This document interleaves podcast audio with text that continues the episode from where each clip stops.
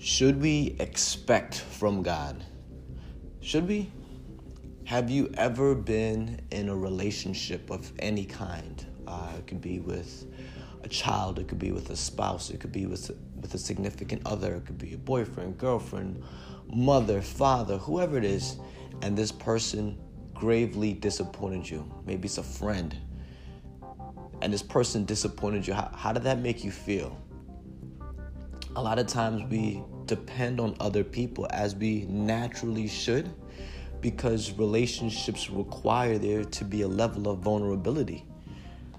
But what happens when the other person fails, or what happens when we fail the other person? There is a breakdown in the relationship, and I see that happening in the church. I see us in the church uh, especially we were exposed in 2020 we were exposed uh, during the pandemic year. We were exposed because churches were not able to function without the ability to be in their building. We were at a loss. Uh, we could not pivot fast enough churches didn't know what to do while the world was pivoting and they were figuring out how can we still sell our products open our business run our business keep our employees make the church was we, we were we were stuck. We need to be in the building. And and some churches did pivot and their numbers went up exponentially. Um, they were getting people on their live streams uh, almost a hundred times what they were seeing on Sunday. So we we need did, did we did we actually need the physical building now? Uh, the word says that we should not forsake the assembling of ourselves. And, and I, I, I miss being with the people of god.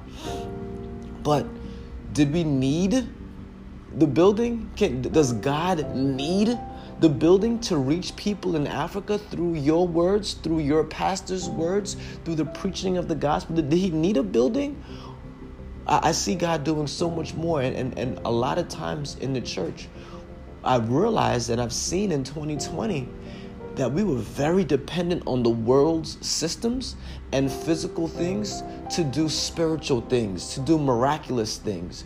We depended on a president, no matter what side of the aisle that you were on, to deliver the church, to accomplish the, the mission and the goals of the church. We depended on a president to do it. And, and, and when, the, when the physical gathering together failed, and when the president failed, where did that leave us? It left us as Americans frustrated. And we saw the culmination of that frustration with the riots when they stormed the Capitol uh, the, the, the Trump supporters stormed the Capitol.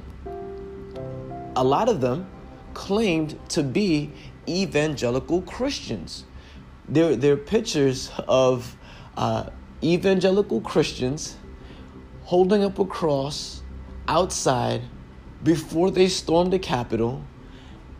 And next to that cross, there were a stage with a noose tied around it. I could not believe what I was seeing as a believer, as an African American man. To see my brothers and sisters, or those who claim to be my brothers and sisters, be so vastly divided from the body of Christ because their God, their president, their party failed. The church has been way too dependent on the world's systems to accomplish what God has set out to accomplish for us. What God has set out in the world to do, not through the government, but through the body of Christ, through the leading of the Holy Spirit. Christ is the head of the church, not a president, not a building, not a location.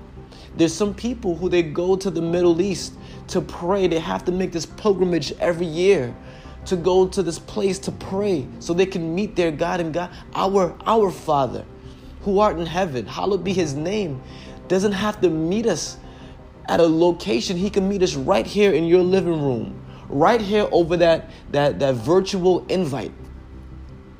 So, friends and family, um, the events from this week showed us that We are way too dependent on the body of Christ. And I want to share with you in First Corinthians chapter 12 and 13, Paul is writing to this church in, in Corinth because this church is divided.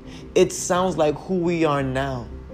It says, in, and, and, and there was a there was so much sin in the church, and Paul is trying to correct, trying to realign this church, to realign themselves back to God, to realign themselves back to Christ. And he, he goes straight for the heart. He says this in 1 Corinthians chapter 13 If I speak in the tongues of men or of angels and have not love, I am only a resounding gong or a clanging cymbal. I'm just making noise if I'm doing all these things and I have no love. If I have the gift of prophecy and can fathom all mysteries and all knowledge, and if I have faith that I can move mountains and do not have love, I am nothing. If I possess, if I give all my possessions to the poor and give my body to, to hardship that I may boast, but have not love, I gain nothing. If it's not love, then it's nothing. And if you look at the verses, the chapter before, we would, he was talking about how can the body have so much schisms in it? The eye can't tell the foot, I don't need you.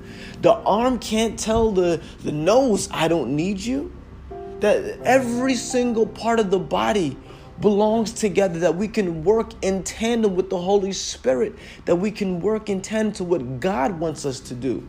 Church, we are divided. The American church, we are divided.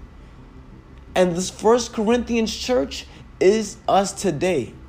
It also, do you remember? It also says uh, some people said, "I'm of Apollos and I am I am of Paul."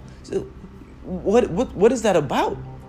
There's a black church and a white church. There's a liberal church and a conservative church. There's a Democrat church and a Republican church. What is this? We are tied up in nonsense in the body of in the body of Christ because our gods have failed us.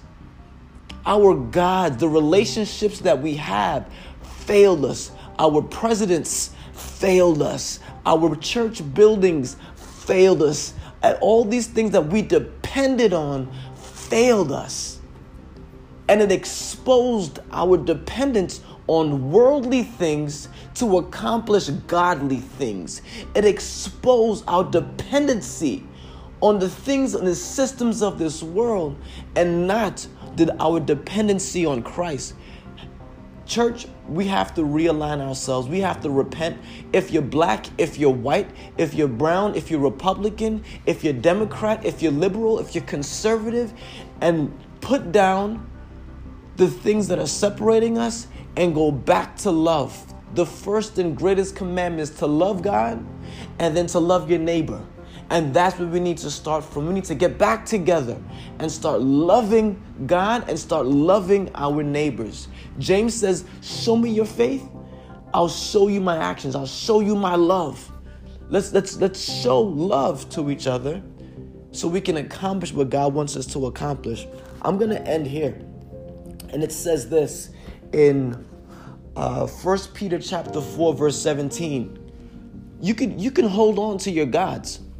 In the church, you can hold on to your gods. But look at this in 1 Peter chapter 4, verse 7. When it's time, when it's going to happen, when the day arrives, it says, For, for it is time for judgment to begin with God's household. We are fighting for, for, for, to, for God to accomplish what we want Him to accomplish. God, you need to do this for social justice. You need to do this for abortion. You need to do this for X, Y, and Z. Judgment's going to begin in the household of God first. Are we so married to our belief systems that we're willing to let go of God? Are we so married to the things that we believe in that we're willing to let go of God. Judgment is going to start in the house of God.